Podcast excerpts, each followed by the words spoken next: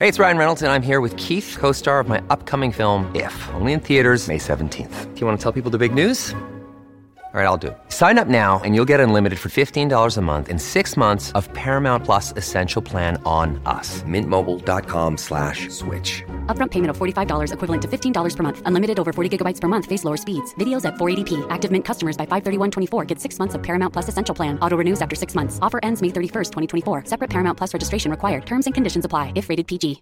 Want to witness the world's biggest football game? Head to iCanWin.com.au, predict Australia's score with a crystal ball, and it could be you and a friend at the FIFA World Cup Qatar 2022 semi finals, all thanks to McDonald's. Maccas, together and loving it. TNC's apply. Want to witness the world's biggest football game? Head to iCanWin.com.au, predict Australia's score with a crystal ball, and it could be you and a friend at the FIFA World Cup Qatar 2022 semi finals, all thanks to McDonald's. Maccas, together and loving it. TNC's apply. Is our religion. And here is Smithy's sermon. Cricket in some form in the Olympics. I can't warm to it. T20 version would take too long, be as cricket always is, totally weather dependent, would have to be played at several venues.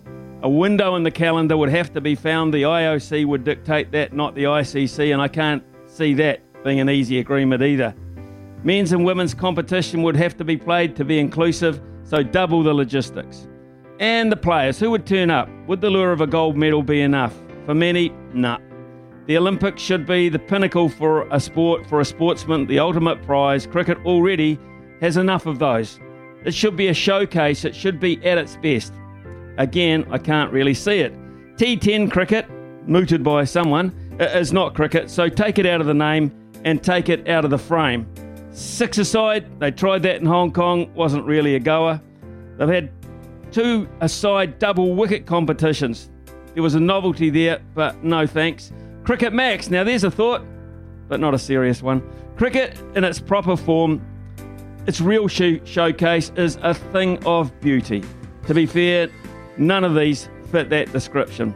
Come to think of it, though, I once saw Merv Hughes bowl a hacky sack to Andrew Hoare and Molly Malone's at one o'clock in the morning. It was a great spectacle, and the crowd loved it.